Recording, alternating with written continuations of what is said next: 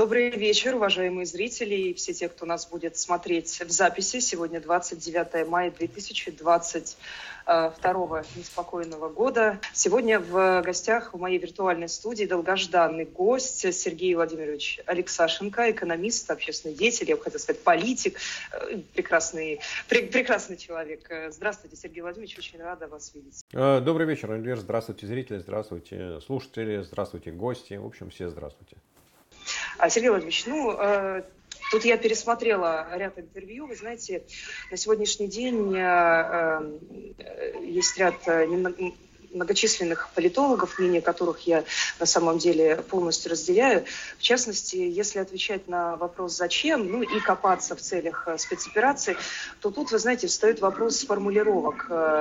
Вот говорят власти, да, что мол, нас вынудили, э, мы не хотели все это затевать, так трактуют российские власти, и это не война, они нам говорят, это все спецоперация, э, и как-то вся эта картинка у нас не склеивается. Но, тем не менее, если представить, да, что целью является не оккупация, кровавая оккупация соседних территорий, давайте так, а цель э, сугубо внутриполитическая, Тут возникает, вы знаете, потребность создать условия, при которых страна э, будет полностью сказать, законсервировано, что ли, а, и возможность внешнего воздействия снизится к нулю, так трактуют многочисленные эксперты.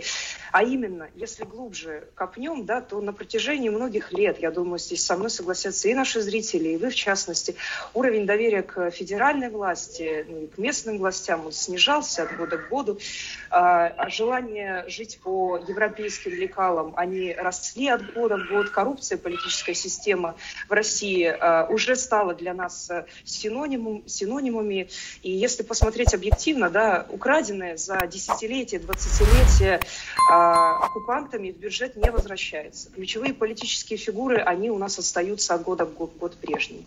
Экономика стагнирует, вы это знаете не понаслышке, как никто лучше. Время сквозь пальцы у этих оккупантов, она, оно ускользает. Появляется, соответственно, острая потребность у них сейчас, в частности, в, в сегодняшней парадигме, спасать свою извините, задницу, спасать свою шкуру.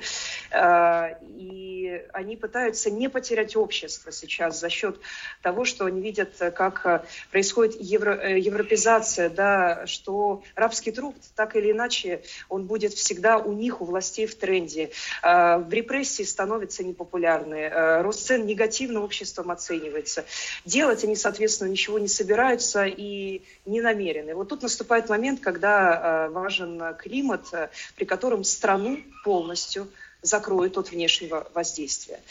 Э, Соответственно, сейчас у нас уже э, вводятся уголовные преследования, они активно практикуются, да, где думать иначе уголовно наказуемо. Мы это уже сейчас получили. Ну а после, э, соответственно, в закрытой, изолированной от внешнего мира политической системы снижать этот уровень жизни можно совершенно до бесконечности. Уехать все равно все не смогут. Ну и делать им, соответственно, ничего не, не, э, соответственно, не придется. И говорят очень многие эксперты, с которыми я совершенно согласна, что, возможно, это была также одной из целей этой кровавой спецоперации, чтобы воссоздать у нас Северную Корею 2.0, Конечно, все, что произошло э, с Украиной, э, эти люди стали, извините за ну, кощунственные такие рассуждения, да, довольно жесткие, они стали разменной монетой для российской вертикали. Вот могли бы вы, Сергей Владимирович, это рассуждение, э, суждение разделить? И вообще вот мы с вами довольно долго не общались, долго не виделись в прямых эфирах. Ваше видение ситуации, как изменилось за эти три месяца? Скоро уже будет 100 дней да, на следующей неделе этой спецоперации. Сейчас мы с вами говорим не про экономику, а исключительно о политических изменениях.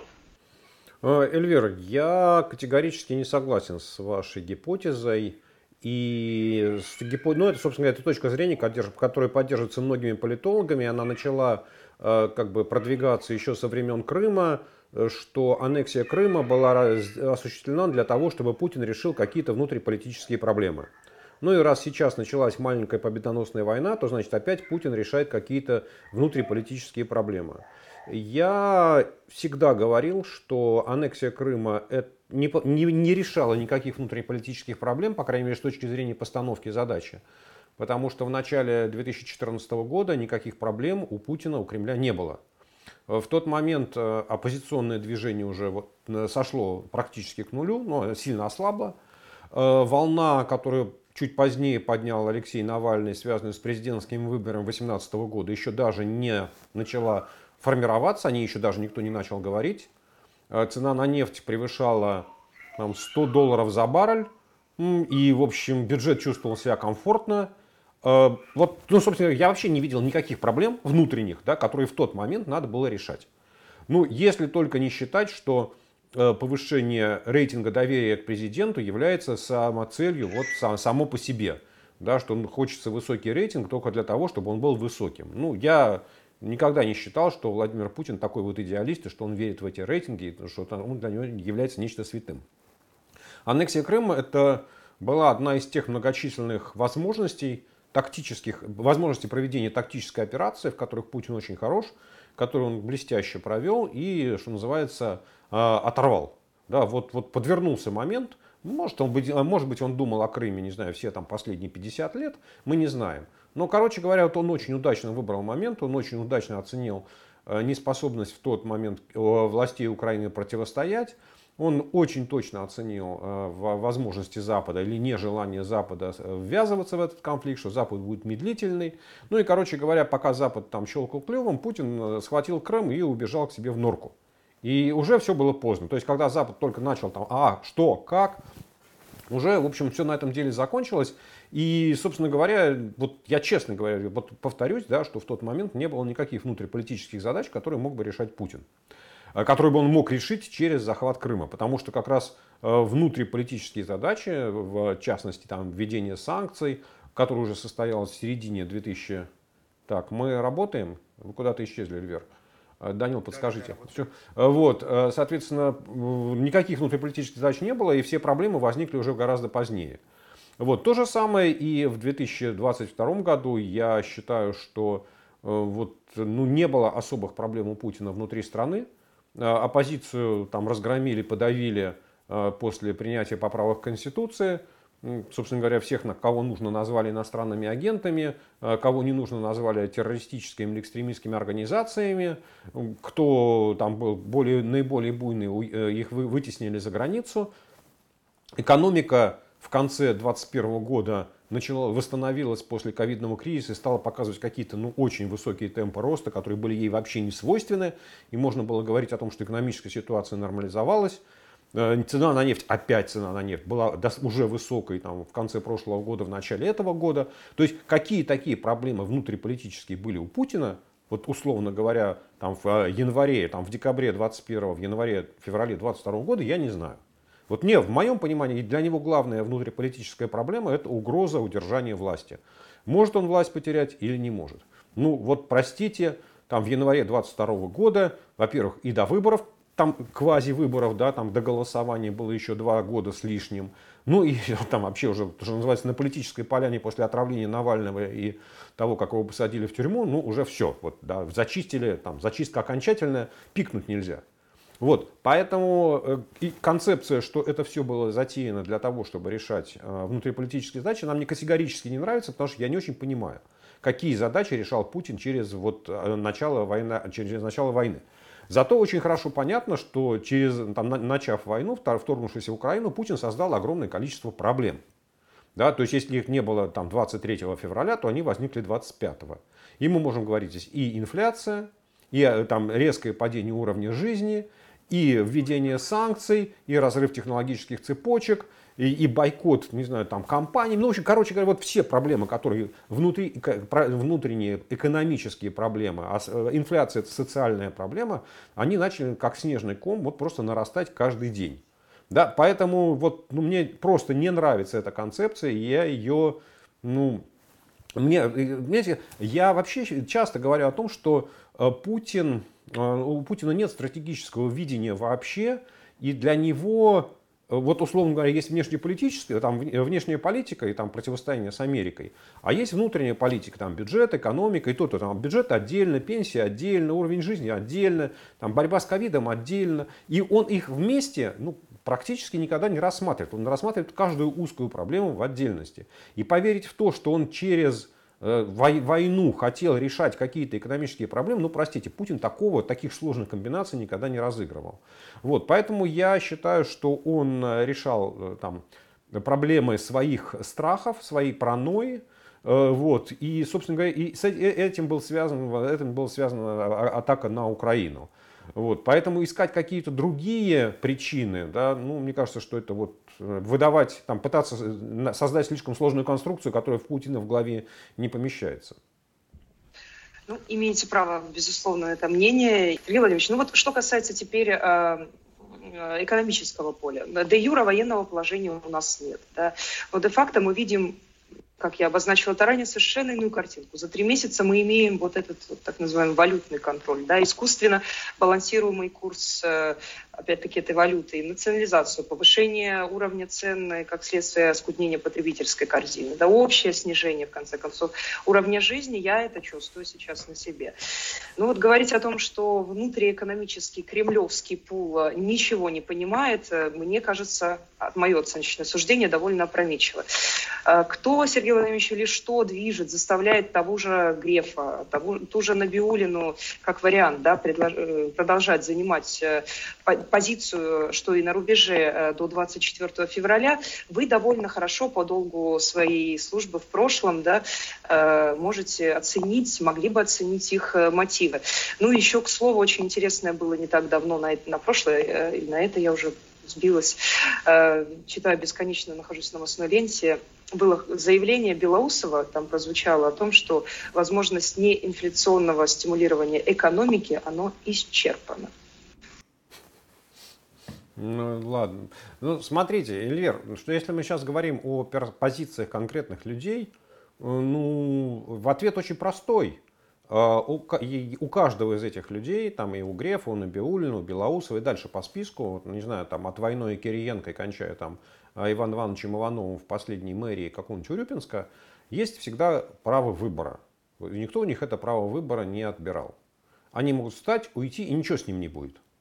Их не расстреляют, их не посадят в тюрьму, да, их там не сгноят в казематах, их не отравят, как Навальным. Ничего с ним не сделают.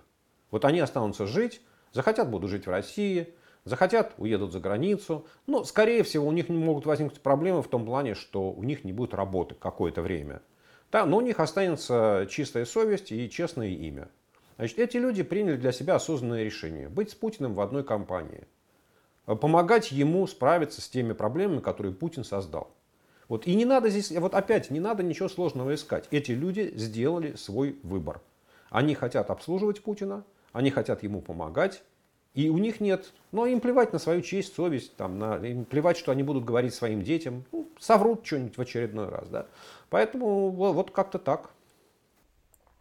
Я тут, извините, улыбаюсь, параллельно тут э, спрашивают зрители, видимо, те, у кого передоз или облучение э, государственной пропагандой, но вопрос я вам все равно задам. Интересно, как вы крутитесь. Где Сергей Алексашенко был 8 лет?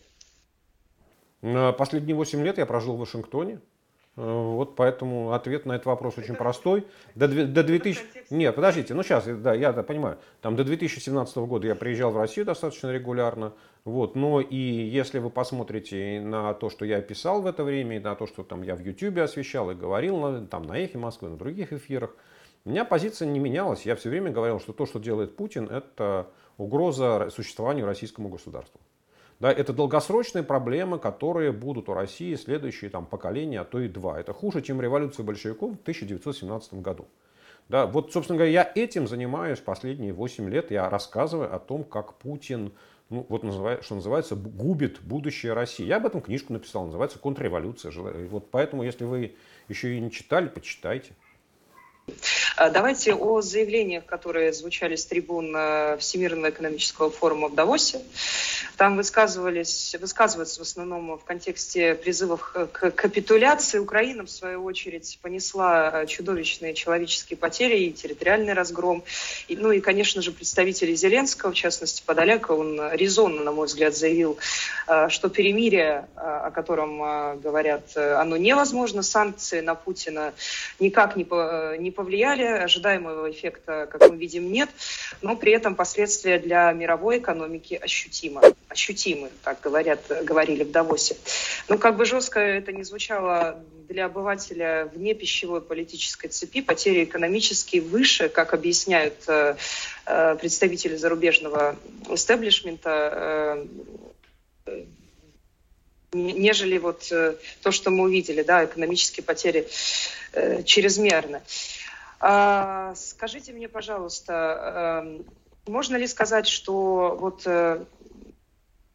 Э, такая позиция Европы, это, знаете, это некая очередная удача, что ли, для Кремля. Как вообще относиться к тому, что сейчас заявляют? Э, вот э, Марио Драги, да, вы наверняка слышали его интервью и читали в источниках. Эльвир, смотрите, у вас в вопросе сразу куча вот этих самых подвопросов, поэтому я на что-то начну сейчас отвечать. А если на что-то не отвечу, то перезадайте его. Не потому, что я не хочу ответить, да, потому что просто, наверное, все не удержу в памяти. А, ну, давайте начнем с того, что а, влияют санкции на экономику, на Путина или не влияют. Влияют очень сильно, и не надо это недооценивать. Влияют персональные санкции, потому что у всех людей в окружении Путина, в ближайшем окружении Путина, а, у друзей друзей Путина, у руководителей госкомпаний, у родственников руководителей госкомпаний, у чиновников. У них изменился образ жизни. Да, они теперь никуда не могут съездить за границу, они не смогут там ни э, там, на, на, на Мальдивы, может быть, могут куда-нибудь съездить, да, в Париж, в Лондон, в Рим, в Венецию, там на шопинг съездить не могут. У многих из них закончились, вот как бы это мягко сказать, коррупционные схемы, когда их частный бизнес поддерживал, да, потому что у частного бизнеса тоже возникли проблемы. У них не работают э, карточки, которыми можно оплачивать там, Amazon и прочие импортные магазины, чтобы они заставляли товары в Россию. Ну, в общем, короче говоря, у них у всех проблемы, у них ломается образ жизни. Просто нужно понимать, да, что в экономике и ну, в любой экономике страны или в экономике конкретного человека изменения, они идут очень медленно, и человек к ним, вот, что называется, осознает их тяжесть постепенно. Вот в апреле, есть и там данные за апрель, Минфин опубликовал, что в апреле бюджет, э, бюджетный, бюджет, как это, федеральный бюджет свели с дефицитом. Ну, такого уже очень давно не было, когда цены на нефть превышают там, 100 долларов за баррель. Когда весь бюджет был спланирован, что при 44 долларах за баррель он должен быть бездефицитным. Но вот сказать, что это вообще ничего не происходит, что санкции не влияют, это неправда. Ну просто неправда. Да? Там инфляция вскочила там, практически там, мгновенно. Да? И, ну, я там, выпустил ролик позавчера, да, что на самом деле Росстат его врет еще. Да? Вот просто, просто что называется, ну, там даже если верить Росстату, то инфляция по итогам года будет где-то порядка 20%, а на самом деле она будет существенно выше. Да? Опять, и вы говорите, что этого нету. Там разрушены возможности там, для российских компаний, которые не попали под санкции, у них разрушена возможность импортировать товары, да, потому что у них логистические цепочки разрушены. Там тысяча компаний либо прекратили свою деятельность в России, либо приостановили, либо совсем ушли. И мы говорим, не-не-не, слушайте, санкции не работают. Да ну неправда. Правительство обсуждает, насколько экономика упадет. То ли на 7%, то ли на 8%, то ли на 9%, то ли на 10%. Нифига себе, ребят. И мы говорим, что не-не, санкции не работают. Неправда. Санкции работают. Просто нужно хорошо понимать, что экономика это очень-очень-очень инерционный механизм.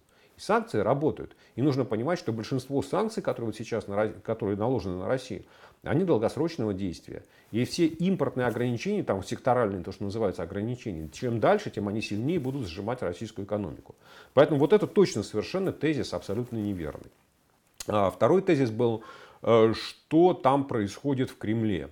Они очень хорошо, министры-экономисты и не экономисты, и администрация президента, они достаточно адекватно понимают, что происходит с экономикой. Они достаточно адекватно понимают, что происходит во взаимоотношениях с внешним миром.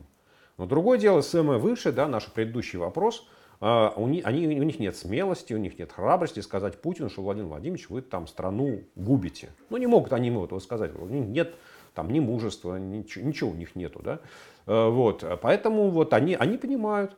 Они, они там на всех совещаниях ему вешают лапшу на уши, что мы, конечно, выкрутимся, мы, конечно, преодолеем все санкции. У нас будет прекрасное импортозамещение. Вот у нас в 2014 году потратили триллион рублей на импортозамещение. Нифига не получилось, но в этот раз точно получится. Самое главное, деньги освоить. Вот, да, поэтому вот эта ситуация, она ну, совершенно вот выглядит по-другому. И эти люди, которые сидят в Кремле или там в Белом доме или в каких-то министерствах, достаточно хорошо ее понимают. Другое дело, что они э, пытаются смягчить последствия, да, найти какие-то контрмеры, вот, но они понимают, что ну, там не случайно же вот этот вот э, мем Набиулина и структурная трансформация, ну, вместо того, чтобы сказать там катастрофа экономики, ну, она придумала красивое название. Ну, пусть называется таким образом. А теперь там был вопрос, тема по поводу перемирия. В том, что, да. понимаете, э, как сказать, ситуация уж очень асимметрична.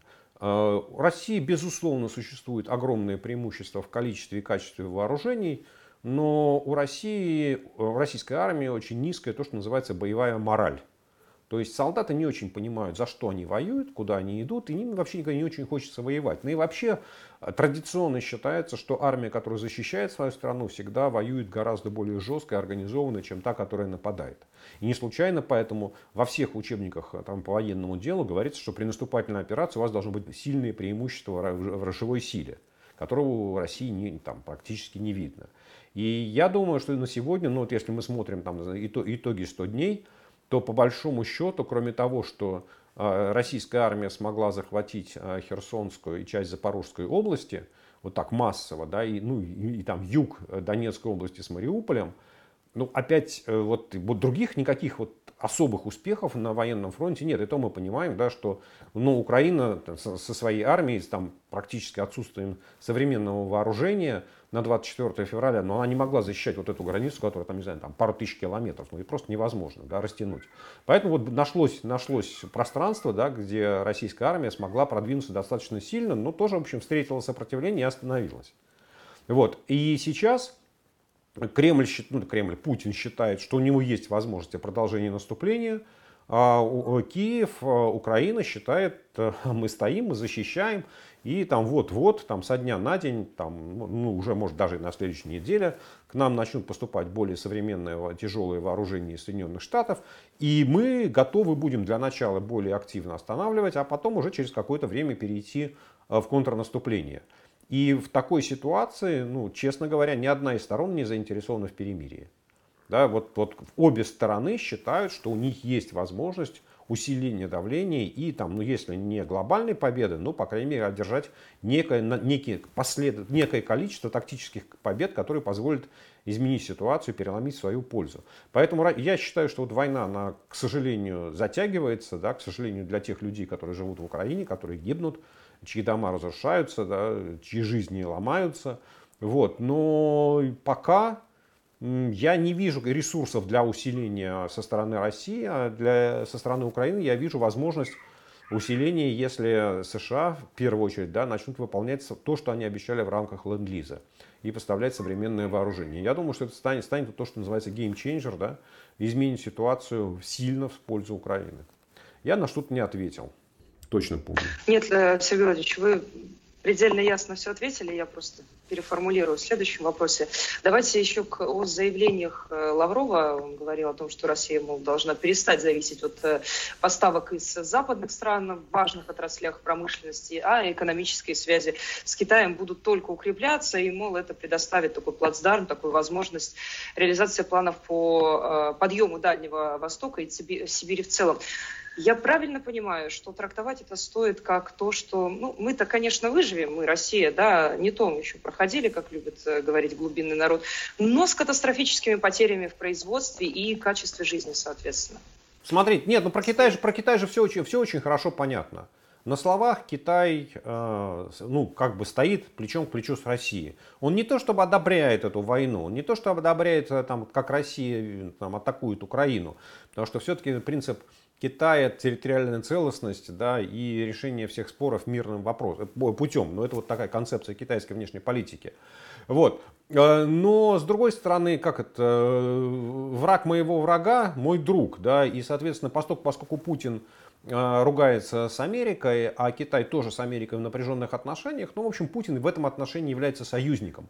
И Китай, очевидно, мне кажется, даже подзуживает Путина для того, чтобы внимание Вашингтона больше уходило на Путина и меньше уходило на Китай.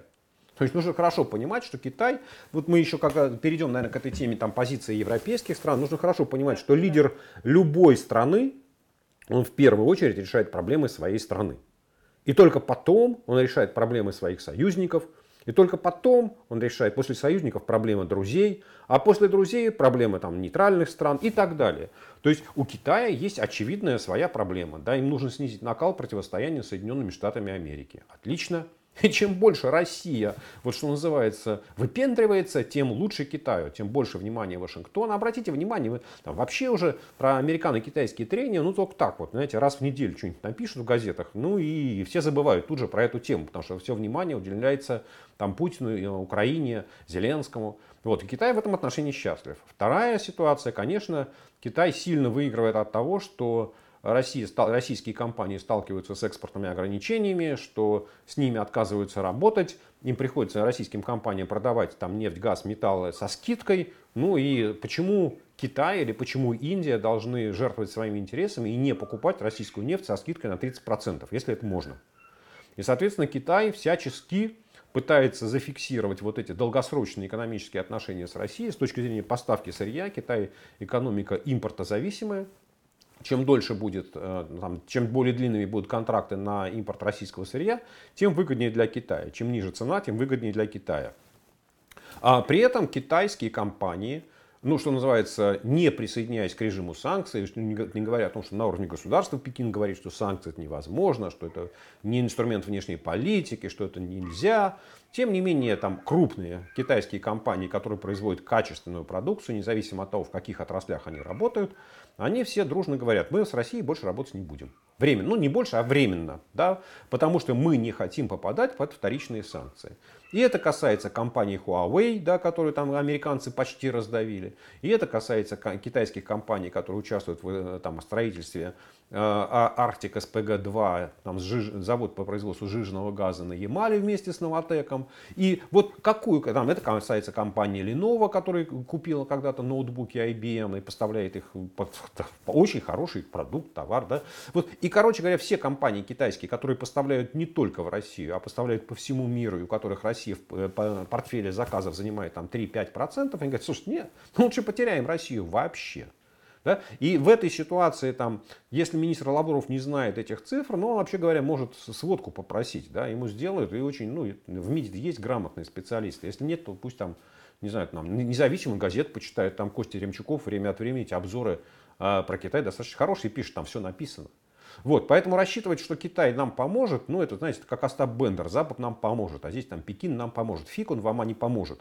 Он еще вас ноги вытрет и, как это, как говорил Паниковский, да, я вас сначала продам, нет, потом нет, сначала куплю, потом продам, потом еще раз. Ну, в общем, короче говоря, вот Китай заработает на этом кризисе, точно совершенно бенефициаром этого кризиса будет Китай, главным бенефициаром. Вот он, он выиграет во всем. Он выиграет в том, что внимание Вашингтона уйдет куда-то в сторону.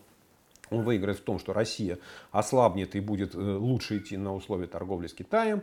Вот. Э, и, соответственно, вот, ну вот, вот как-то так. Вторая часть вопроса опять я забыл. Эльвир, что там было дальше? А давайте, у нас время поджимает. Сергей Владимирович э, тоже сопряжен с тем, что задавала ранее. Долгосрочные, опять же, да. продолжим. Отрицательные последствия для России. Так. Что, ну, смотрите, долгосрочно же все очень понятно. Россия страна, которая технологически импортозависима. Россия, там и, э, и нынешняя Россия, и Советский Союз, и сталинская индустриализация, и царская Россия, они всегда были импортерами технологий. Да, и там основные там, промышленные предприятия еще там, с конца 19 века строились иностранцами. И оборудование для сталинских строек века, э, века да, это приходило из Америки, строили немецкие инженеры, американские инженеры. Это все импортировалось. Ничего не изменилось.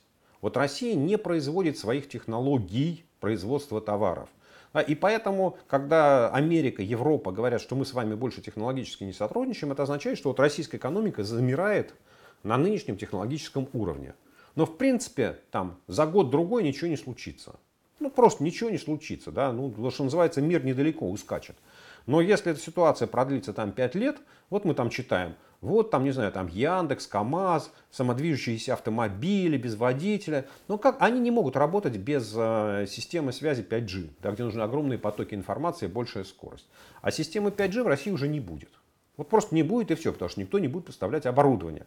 Ну, можно, конечно, там, а, Путин, конечно, может верить Чемизову, что Чемизов разработает. Но это, знаете, как мы читаем обзоры по э, там, чипам, да, и там к 2030 году Россия, может быть, наконец наладит выпуск чипов, которые весь мир, ну, там, Америка освоила в 2010. Ну, ни хрена себе. Да? То есть отставание на 20 лет. Ну вот, и вот это все будет... Опять, российская экономика не исчезнет. Да, то есть она там не провалится в тартарары, и Россия, наверное, останется, ну при Путине она точно останется существовать как централизованное государство, потому что там он умрет, прежде, нежели чем даст кому-то свободу. Вот, но это будет экономика, которая будет сжиматься. Да, и она будет постоянно проигрывать всем странам-соседям, всему миру, развиваясь медленными темпами и оставаясь ну, конечно, останется поставщиком сырья. Ну, что бы мы там, что бы эксперты не говорили, без российского сырья пока мировая экономика прожить не может. Да, и там, видимо, в ближайшие там, 10 лет точно не сможет. Пока еще не, не, не создали импорта как независимые, нет, и как это, ресурсы независимые технологии да, экономического роста. Вот, поэтому жить будем, но качество жизни россиян расти не будет. Да, и там, если вдруг когда-то там, россияне смогут там, снова в больших количествах, чем сейчас, летать за границу, то они все явственнее будут видеть вот это отставание между тем, что есть в стране, и тем, что есть за границей. Ну, Сергей Владимирович, как вам тогда новость, э, которая пришла к нам не так давно, о том, что Германия будет покупать природные ресурсы у США? Я вот небольшой ликбез для наших зрителей. Немецкая энергетическая компания, они подписали соглашение о покупке 2,5 миллионов тонн сжиженного природного газа в год. Э, они сделку заключили сроком на 15 лет, заявили о том, что Евросоюз постепенно будет избавляться от российской энергетической зависимости. Они давно это заявляют, что, конечно, необходимо это было и раньше сделать. Но вот сейчас, мол, нам надо ускориться, потому что энергоресурсы – это прямое оружие Москвы. Насколько будут в таком случае велики потери для бюджета и как такой удар, э, да и удар ли это? сможет э, пережить власти, и как вообще можно будет, третий вопрос, компенсировать выпадающий нефтегазовый рынок? Э, смотрите, Эльвир, э, эмбарго со стороны, скажем так, в широком смысле мировой экономики на покупку российских любых природных ресурсов обязательно будет, первое, сдерживать темпы экономического роста, второе, снижать бюджетные доходы, третье, снижать уровень жизни населения. Соответственно, если спрос на покупки, да, если российское сырье уменьшится, там его будут покупать на 1% меньше, то, в принципе, все эти вот там три фактора, они изменятся несущественно, мы, может быть, скорее всего, не, зависим, не заметим. А если, я вообще там, э, ну сразу там про, про СПГ, да, вот СПГ и сжиженный природный газ, он же возится в танкерах, да, вот этих огромных газовозах. Так же, как возится основная нефть, которая выезжает из России в сторону Европы. И понятно, что там сжиженный газ, который Новотек сегодня везет в Европу, ну, с некими большими затратами за, на логистику, на время транспортировки, он может уехать, не знаю, куда-нибудь в Китай в тот же самый, да, или там в Индонезию, или еще куда-то. То есть вот все, что касается э, перевозок по морю, я думаю, что здесь э, отказаться от российского сырья ну, будет, мировая экономика не сможет. Ну, потому что э, Европа откажется, а Китай с Индией купят. А другое дело, что есть поставки по трубе, и это в первую очередь нефть и газ. Да, вот судя по тому, что мы слышим, Европа вроде бы как решила вводить нефтяное эмбарго, но не трогать при этом поставки по нефтепроводу «Дружба». Ну, то есть опять Путин выкрутился с этим делом на какое-то время. С газом э, пока ситуация непонятна. В шестой пакет санкций Евросоюза это не входит. Э, вместе с тем в начале года, по-моему, еще до начала войны, может даже в конце прошлого года, э, Евросоюз выдвинул общую концепцию снижения зависимости от энерго российских энергоресурсов, рассчитанную там до 2030 года. И вот это, мне кажется, более очевидно, да, что вот там, может быть, из-за войны это будет двигаться чуть быстрее, но я думаю, что там, к 30 году покупки российского газа снизятся в Европе раза в два. Там же проблема еще состоит в том, что у европейских потребителей контракты take or pay, бери или плати. То есть можно не покупать российский газ, но платить за него придется. Да, и вот выскочить из этих контрактов, ну вот просто так невозможно, потому что Газпром через суд, ну конечно, Газпром через суд все это дело выиграет, ну потому что слишком очевидно нарушение контрактов. Вот. И, ну, если там что-то глобального не произойдет в международных отношениях. Поэтому я думаю, что снижение покупок российского газа и вслед за этим, там, не знаю, начиная со следующего года, медленно, не знаю, по 10, по 15 процентов российской нефти, которая идет по нефтепроводам, по нефтепроводу «Дружба», конечно, будет идти. Но Опять сказать, что это будет какой-то удар по бюджету, от которого бюджет российский не оправится, ну нет. Но потеряет он, предположим, не знаю, там 15-20% своих нефтегазовых доходов. В принципе, много. Но это сильно зависит от уровня нефтяных цен и от уровня падения всей экономики. Ну, потому что если нефть, э, вот смотрите, мы же, мы, правительство планировало бюджет 2022 года при, при нефти 72 доллара за баррель, а вот она по факту 110. Ну, там, если мы сейчас освободимся от дисконта. Да, поэтому, в принципе, вот э, как это, вы можете экспортировать нефти на 20% меньше, но за счет роста цен у вас выручка будет существенно больше. Поэтому вот здесь прямой такой зависимости нету. Гораздо сильнее будет удар по «Газпрому», да, потому что, конечно, для «Газпрома» экспортные продажи, в первую очередь в Европу, это 75% выручки. При том, что в объеме газа это, наверное, чуть больше четверти, там меньше 30%, но больше четверти. А с точки зрения выручки это 75%. Да, и вот потери этих доходов для «Газпрома», конечно, будут катастрофические. То есть, что после там трубу газовую нельзя развернуть на восток, можно попытаться протянуть еще одну трубу в Китай, но а, явно она будет меньшей мощности, чем трубы, идущие на, в Европу. И Китай пока не готов покупать такие объемы российского газа. Ну вот, короче говоря, я думаю, что у бюджета проблем будет меньше, а у Газпрома больше. Ну, если у бюджета совсем будут тяжелые проблемы, то ответ на то, как там бюджет будет этому противостоять, если мы предположим, что еще и экономика упадет процентов на 10, ответ очень прост – инфляция. Инфляция, которая будет обесценивать э, затраты бюджета, будет снижать доходы населения. И там то, что происходит сейчас, мы хорошо видим, что правительство с радостью это делает. Там в марте Путин сказал, что мы проиндексируем обязательно и пенсии, и зарплаты бюджетникам, и социальные пособия. Прошло три месяца, и про зарплаты бюджетникам Путин забыл пенсии проиндексируем с 1 июня, социальные пособия там по чуть-чуть. Да? Ну, то есть вот не нужно из них делать никаких там борцов за жизненный уровень населения. Они об это население вытирали ноги и плевали на него с высокой колокольни. Да, поэтому у бюджета всегда есть возможность раскрутить инфляцию и там, снизить уровень жизни населения, за счет этого выкрутиться. Сергей Владимирович, ну, 20 минут у нас еще остается. На беседу нас смотрят три с половиной тысячи человек. Я всем очень признательна, всем тем, кто сейчас подключился. Пожалуйста, ссылку на нашу трансляцию раскидайте среди своих друзей, знакомых. И всех тех, кого вы любите, уважаете, и даже тех, кого вы не любите, не уважаете, пусть э, знает, э, пусть э, знакомится с честной и максимально объективной информацией. Вот опять-таки, возвращаясь к делам внутренним, Россия у нас выходит из балконской системы. Вот министр науки и образования есть у нас, да, Болонская, простите. Вальков, да, он по следам, э, видимо, горячим Патрушева говорит о том, что нам это больше не нужно, нам это все чуждо.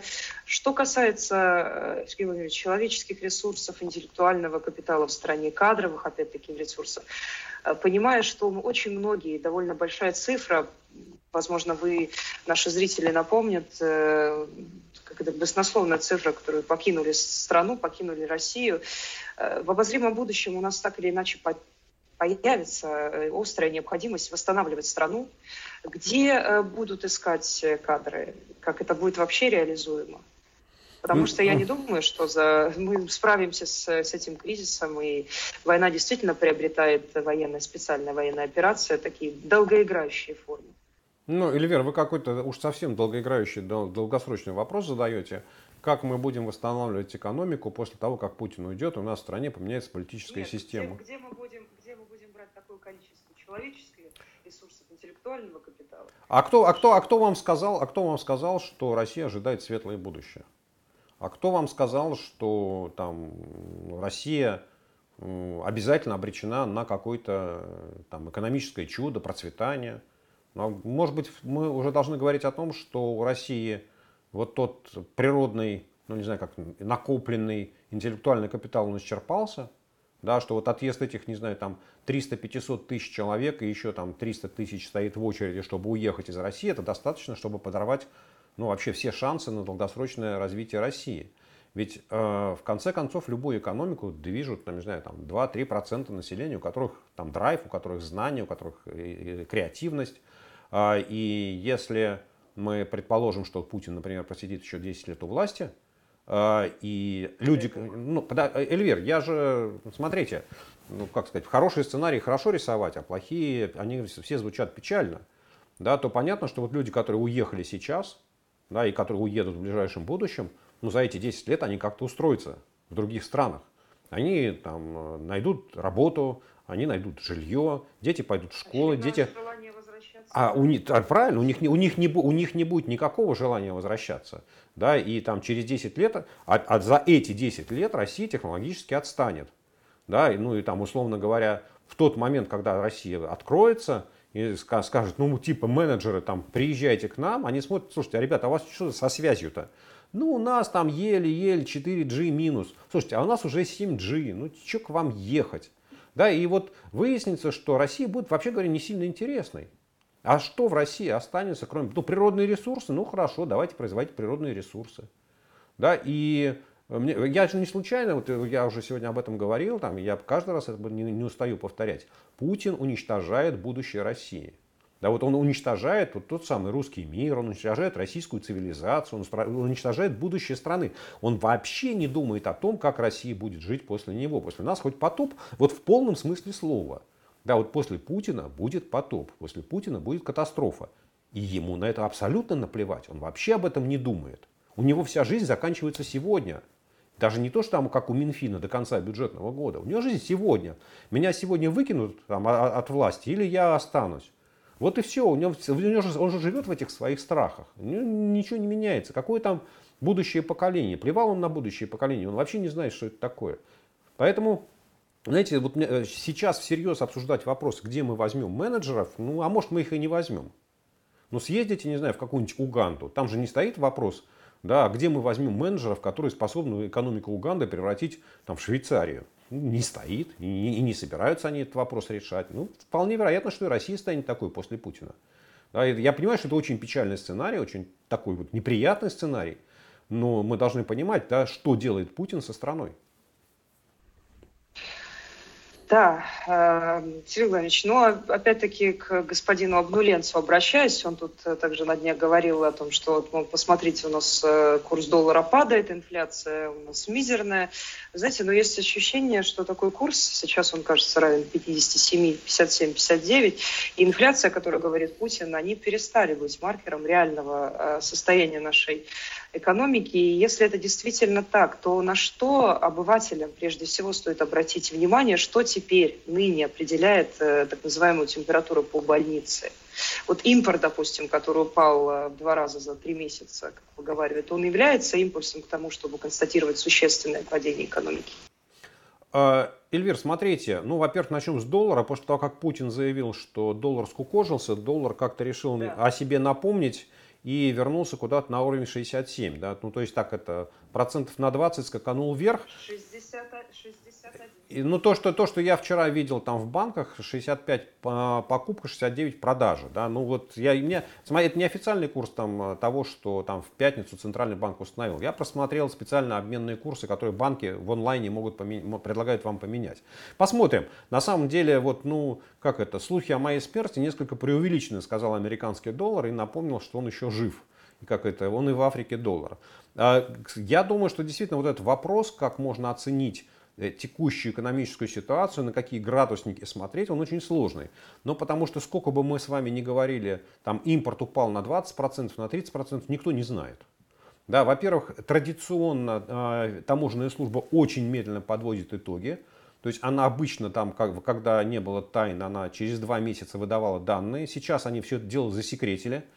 Сказали, ну сейчас там у нас так все нестабильно, что лучше вам этого не знать.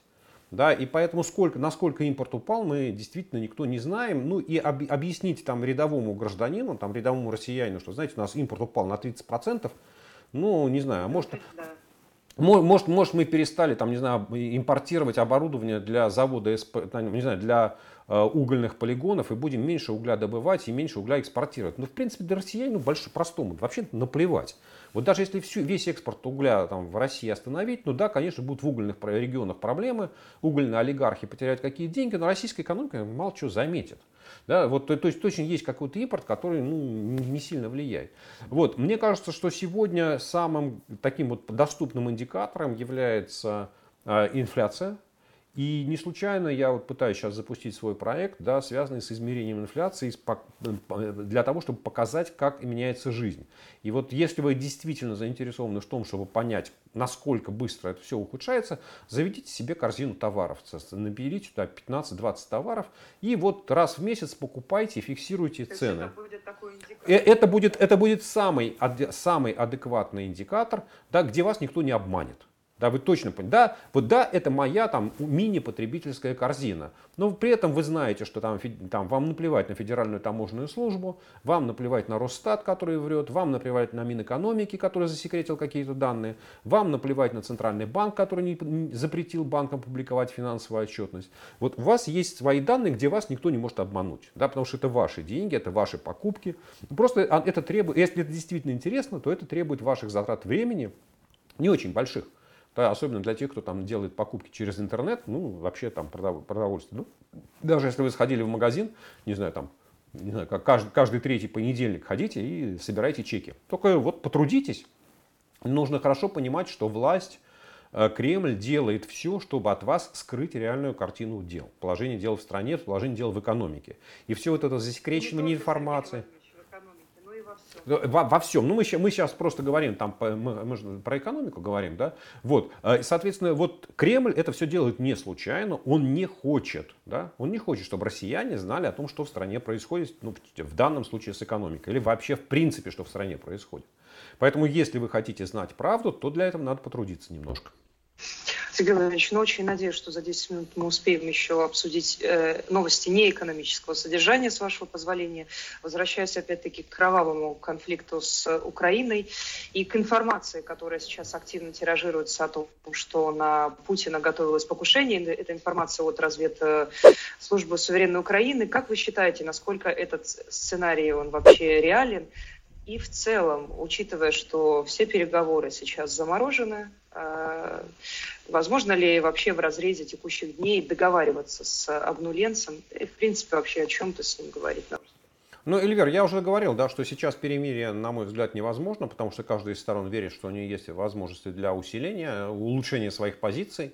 Вот, поэтому сейчас ни Россия, ни Украина не готовы к перемирию. Можно ли о чем-то в долгосрочной перспективе договариваться с Путиным? Практика мировая показывает, что любая война заканчивается мирным соглашением. Это может быть мирный договор, это может быть соглашение о перемирии, которое как с Японией. Типа а, Эльвир, Эльвир, это я сейчас, вот сейчас, подождите, да? Там это может быть мирный договор, как, с, как перемирие с Японией, которое длится с 45 года до сих пор, да? Это могут быть Минские соглашения, это может быть Брестский мир, то есть на самом, в любом случае война заканчивается неким политическим соглашением. Да? Или она превращается в столетнюю войну и идет бесконечно. Тоже может быть. Тоже может быть. Да? Вот, собственно, либо э, какое-то политическое соглашение, либо э, бесконечная длительная там, затяжная война, которая уничтожает ресурсы страны. Как, как развернется ситуация в Украине, мне очень хочется, чтобы украинская армия получила оружие, чтобы она разгромила российских военных, чтобы они с позором бежали из Украины, и не то, что там тащили с собой награбленное, а чтобы, дай бог, чтобы они свои сапоги с собой унесли, побросав всю технику. Вот, потому что без нее э, бежать получится быстрее. Вот, но мы этого не знаем. Мы этого не знаем, да, и если вдруг в какой-то момент э, обе страны, Россия и Украина, э, поймут, что для них выгоднее провести переговоры и о чем-то договориться, то, безусловно, придется разговаривать с Путиным. Ну, там, сценарий сейчас, да, вот пока в России там президентом является Путин, то Владимиру Зеленскому придется с ним так или иначе переговариваться. И от этого не уйти. Вторая часть связана, там, есть или нет сценарий государственного переворота. Если мы посмотрим на историю диктаторских режимов, там, в Африке, в Латинской Америке, в Азии, такая вероятность существует. Нельзя сказать, что все диктаторы, все их обязательно там свергают, кто-то из них помирает своей смертью, да, кто-то из них успешно передает э, там, власть наследнику. Посмотрите на семейство Кимов в Северной Корее. Вот. Но есть ли заговоры против Путина, мы не знаем. Да? Там, верить ли в этом отношении украинской разведки точно бы не стал, потому что мы хорошо понимаем, что э, это, Украина ну, не менее активно, чем Россия, участвует в, в, в информационной войне. Да? Ну, конечно, нельзя все воспринимать за чистую монету, все, что говорит российская пропаганда, да, и украинская пропаганда тоже. Вот. Э, если заговор с целью устранения Путина удастся, то мы об этом узнаем. Если он не удастся, то мы об этом узнаем после смерти Путина. Давайте финальный вопрос. Э, остается у нас немного времени. О взаимоотношениях э, народов в Украине. Э, с каждым днем нарастают антироссийские настроения. И, конечно же, здесь можно понять истерзанных людей. Не приведи Господь столкнуться с тем, что они увидели и ощутили на себе. И то горе, которое сейчас переживают семьи Как вы считаете, Сергей Владимирович, сколь долго будет затягиваться рана э, между народами России и Украины? И если э, говорить о, восстановлении социальных и экономических связей с цивилизованным миром в обозримой перспективе, возможно ли оно вообще после того, что произошло? А, ну, Эльвира, смотрите, все в мире возможно. Посмотрите на роль Германии в современной Европе, в современном мире. Да, и сравните с ролью Германии в 1945 году до 9 мая, до 1 мая. Ну, просто вот все, все может измениться, и там мы видим, что там прошло всего три поколения. Да, ну и мы хорошо понимаем, что уже на самом деле где-то... Всего но нет, ну подождите, уже в 95 году Германия была там через 50 лет, через два поколения э, после окончания Второй мировой войны, роль Германии в мире и роль Японии в мире, да, она была вот совершенно не такой, какой она была в 44-45 годах. Поэтому может ли измениться роль России в мире? Может, но это зависит от России, это не зависит от того, что будет делать мир, это будет зависеть от того, что будет делать Россия. Э, да, да. Как, как будут строиться отношения? Опять нужно понимать, что вот самое главное, что мы не должны ставить знак равенства между Россией и Путиным. Это только Володин может это делать знак, это да? Очень, это вот. Очень и дальше нужно понимать очень хорошо, что есть проблемы взаимоотношений государств, и я думаю, что независимо от того, как будет развиваться политическая ситуация в России, э, даже после ухода Путина отношения государств России и Украины будут сложными, как минимум несколько лет, а может быть даже несколько, пару десятков лет. Вот, но это не означает, что отношения между гражданами России и гражданами Украины будут плохими. Это зависит от нас, это зависит от вас. Я поддерживаю отношения со всеми своими друзьями, которые у меня есть в Украине. Я с ними регулярно общаюсь, э, я их поддерживаю, я пытаюсь им помогать. Э, соответственно, вот и я не вижу, что их отношение ко мне изменилось. Да, соответственно, это вопрос, который должен стоять перед каждым из вас. Не спрашивайте, как на меня будут смотреть украинцы. Задайте себе вопрос, как вы на них смотрите и что вы делаете для того, чтобы им помочь. Если вы найдете ответ на этот вопрос, то они на вас будут смотреть хорошо. Если вы не найдете, они на вас будут смотреть плохо. Но это ваша проблема. Вы должны искать ответ на этот вопрос, а не они. Отличный финал. Я думаю, Сергей Владимирович, мы Э, исчерпали наше время, нас, наш воскресный стрим подошел к своему завершению. Сергей Владимирович, э, как всегда, я вам очень признательна, было довольно интересно. Спасибо вам большое, что уделили время. Я думаю, в скором времени увидимся, ну а с моими зрителями я увижусь уже 31 мая. Мы поговорим с Леонидом Гозманом, поэтому обязательно э, присоединяйтесь к трансляции. Также не забывайте ставить колокольчик и подписываться, чтобы ничего не упустить. Сергей Владимирович, спасибо вам. Спасибо, Эльвер. До свидания, до новых встреч.